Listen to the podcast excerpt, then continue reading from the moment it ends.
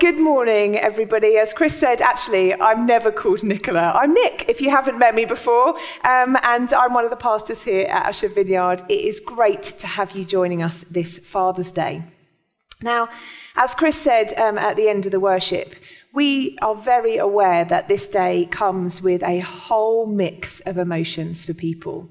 Uh, as Chris prayed, you know, people who are without their fathers today people who've had really tough relationships with their dads, people who are really struggling with the lockdown restrictions of a Father's Day where they can't hug their dad, people who've had absent fathers or fathers that have been physically present um, but emotionally absent, new dads.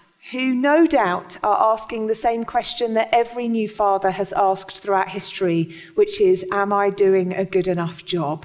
Have I got what it takes? And I recognize that it comes with this huge amount of emotions. But whatever your experience of fathering or being fathered, I want to speak this morning about the fact that the fathers in our society play a critical role. We need to find a way to celebrate and elevate the role of fathers in our society. Because for the good, the bad, the ugly of our own experiences, this role is very, very dear to God's heart and is woven into who we are as humans. Now, we know from some data in 2018 that currently, of 2 million lone parent families in Britain, 1.6 million of those are led by a single mother. And very sadly, one in five of those children in those families never has had or will lose all contact with their father. Now, the impact of that is significant. From the raw data alone, we know that this is bad for families, it is bad for fathers, and it's particularly bad for boys. And the research and the data tells us that fatherlessness feeds this downward spiral that actually, particularly in boys, affects them in education, in work, in their health, and also in their life chances. But something I want to say this morning, loud and clear, is it doesn't have to stay this way. It doesn't have to stay this way. If you are one of those statistics, you don't need to stay one of those statistics this morning. This is not a message of hopelessness as we look at some of the impact of fatherlessness. But as the church, we get to partner with God to write a different story over our culture when it comes to the role of fathers and the impact of fatherlessness. Now, the very nature of God describing himself and positioning himself as a father rather than some unreachable heavenly being tells us a lot about why fathers have such a big, big impact on us. I find it fascinating. God could have put himself in any role. He created the universe, He created us, and He could have positioned Himself in any capacity and role, but He chose Father. Just take a moment to let that sink in. He didn't position himself as some heavenly being, master and controller of all. He positioned himself in the intimate and personal place as a father in the, in the New Testament, which is the second part of the Bible that talks about Jesus' life and the start of the early church, we see this in 1 John chapter 3, verse 1. It says, Look with wonder at the depth of the Father's marvelous love that He has lavished on us. He has called us and made us His very own beloved children. That's you. That's me. He's called us his own. He has welcomed us into a family and a place of connection and belonging, not some God in the sky that we have to um, imagine, but that one we can know because we are connected forever with him as a father and child. Now, I have to get this out for the record. God thinks mothers are amazing as well. Absolutely amazing. I think mothers are amazing. God thinks mothers are amazing. And this today, as we focus on fathers, is not to diminish the role of mothers. Absolutely not. But there is a time where we need to elevate the role of father, not by pushing the role of mother down, but by allowing the role of father to rise up. Now, you may have seen uh, my check in on social media this week where I mentioned the struggle I had in trying to find some Father's Day cards. And in my struggle, what I found was that the value given to the role of fathers seems to be rapidly declining at the same time that the rate of fatherlessness is rapidly increasing. And I don't think that they are unrelated. The Father's Day cards that I found seem to fit into four discrete categories of the things that are valuable and worth celebrating about our dads. Firstly, drinking beer was almost up there at the top. Then watching football or playing golf. Football and golf were kind of in there together. Then being handy in the shed. And finally, farting who would have known that farting is one of the key things that we are celebrating as a culture about fathers? Now, you may say, oh, come on, Nick, it's only funny, it's only humour, and I can neither confirm or deny um, that the Father's Day is awaiting Chris, the Father's Day cards awaiting Chris when he gets home may or may not allude to one of those. Um, so, yes, it is, it is funny and it is humorous, but the problem is that when that is the main message we're sending out about fathers, somehow we are subtly colluding with this message that men are ineffective and lazy. And that is not a message that is going to see our culture thrive. In contrast, a quick search for Mother's Day cards online. I know it's the wrong time of year, but of course, online you can find this stuff at all time. A quick search for Mother's Day cards revealed that the key themes we're celebrating about mothers are kindness, nurture, sacrifice, love, and the ability to multitask. Somehow we're making mothers and picking out these beautiful, wonderful things about them that elevate their role as mothers. And yet, fathers, we are just knocking down to being lazy and ineffective. I found a brilliant quote this week from a journalist called um, Kathy Gyngell, and she said this. We seem to be living in some sort of feminized cloud cuckoo land where men don't matter and where they and their masculinity are not needed. They do matter and they are needed. I couldn't agree more. I am absolutely for women rising up. You get me started on that subject, I'll talk to you all day long. I am all about empowering women to rise up, but let's never do it by pushing men down. And it happens far too easily that for us as women, we elevate ourselves by diminishing the role of men and pushing them down, and it's not okay.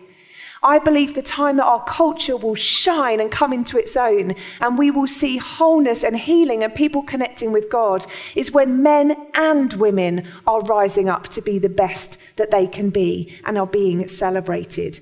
And you know what? This is reaffirmed throughout the whole Bible. The Bible is bursting with examples of how important men and fathers are.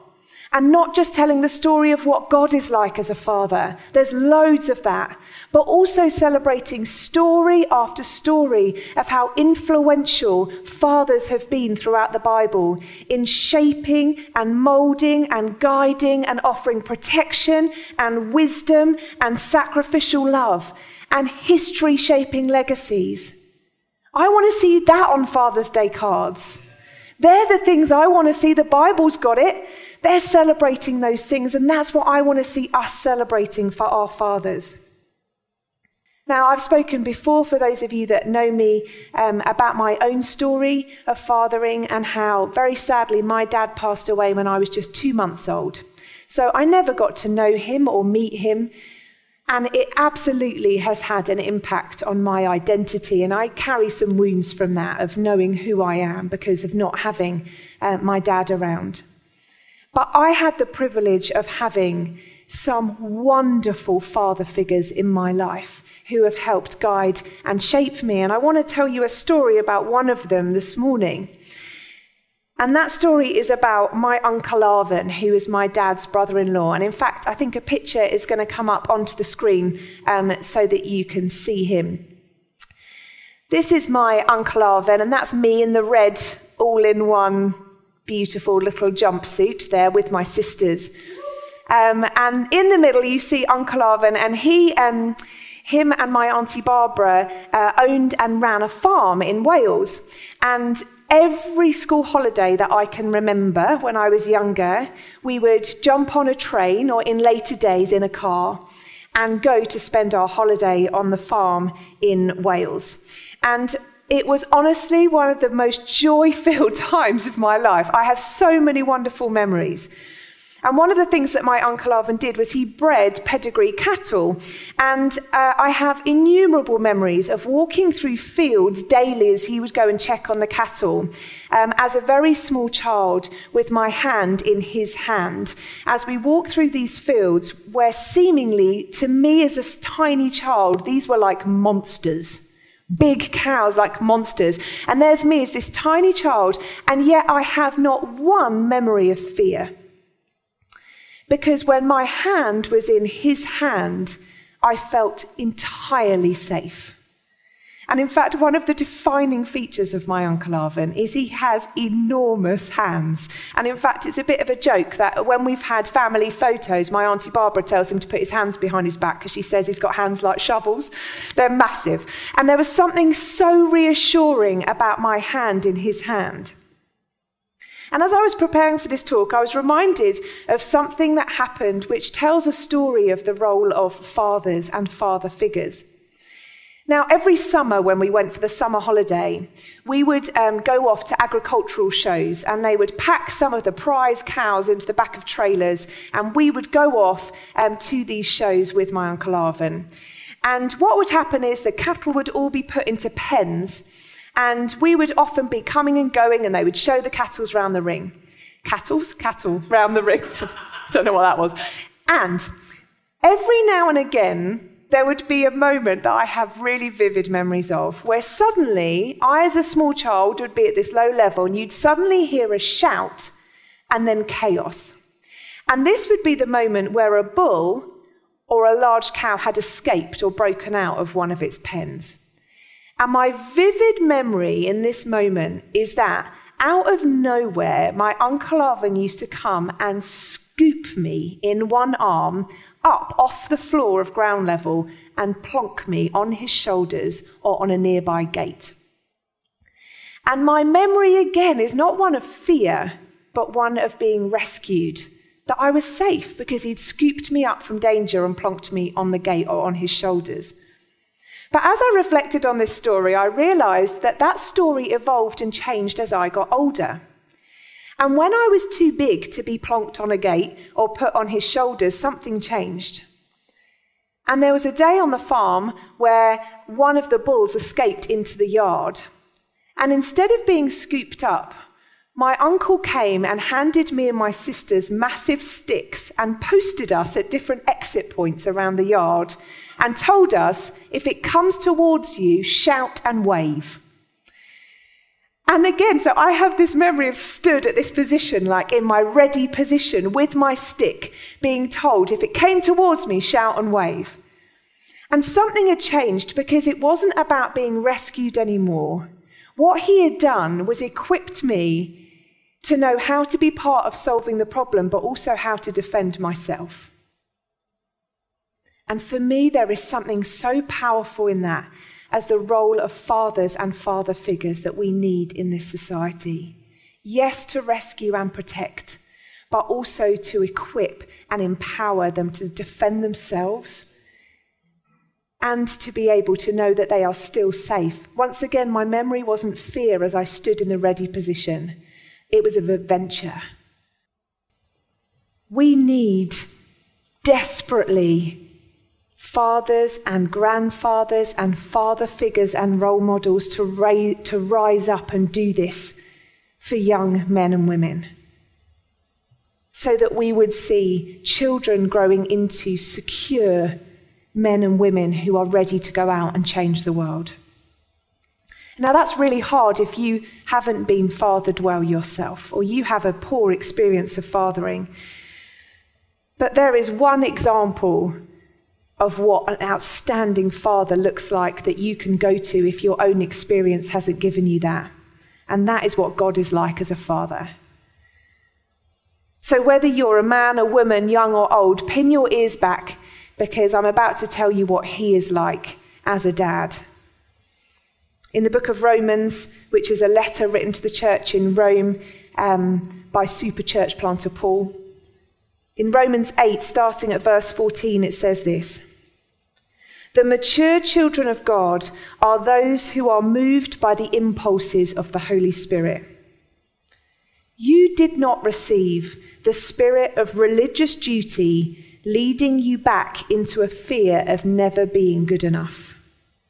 But you have received the spirit of full acceptance, enfolding you into the family of God and you will never feel orphaned.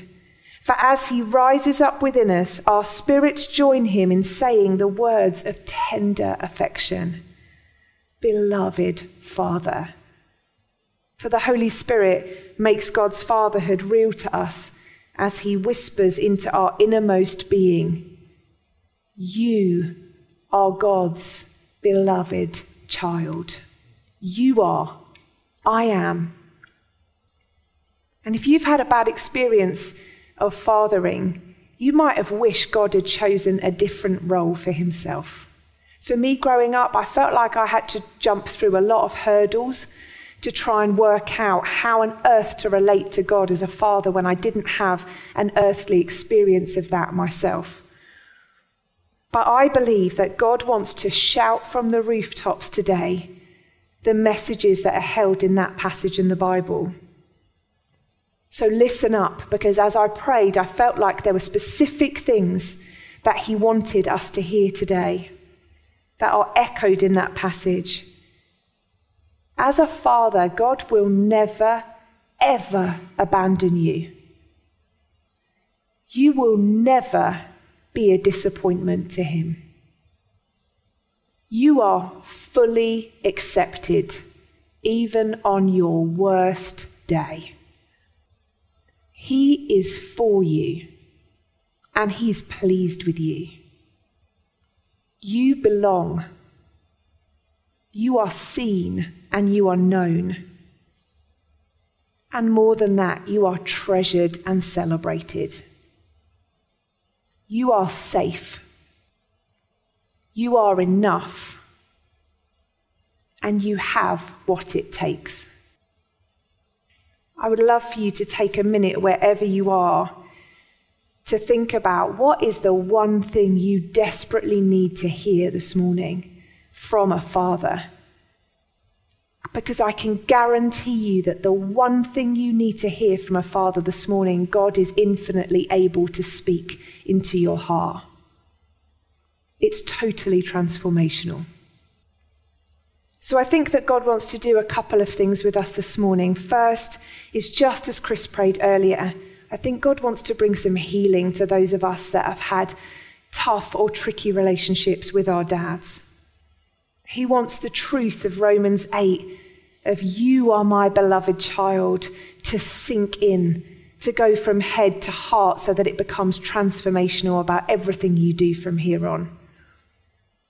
And I also believe that God wants to commission men, young men, old men, everything in between, to commission men to rise up and to father those that put themselves in a position of influence around them. You have got what it takes. Ashford needs you. And it's not just about kids. If you are a father of children, you, how you love and lavish your heart on them will shape who they become forever. And yes, that feels like a responsibility, but it's also an incredible privilege. Have the courage enough to know that you have got what it takes and you are needed. So I would love just to be able to pray for us as we finish and just to be able to talk about the fact that God wants to meet with you this morning. So wherever you are, just take a moment to sit as we just pray. Father, we invite you to come and meet with us right now, wherever we are. We don't want to just know about you as Father, we want to know you as Father.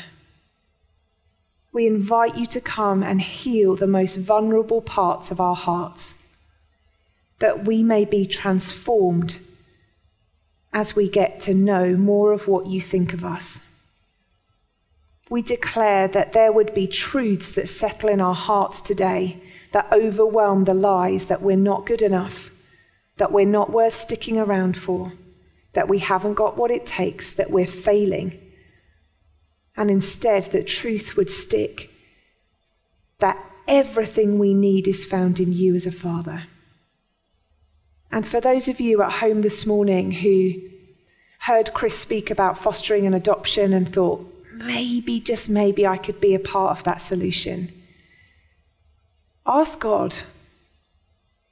Ask Him to, to guide you. Chris and I and um, the girls are on a journey of um, training to become a foster family at the moment.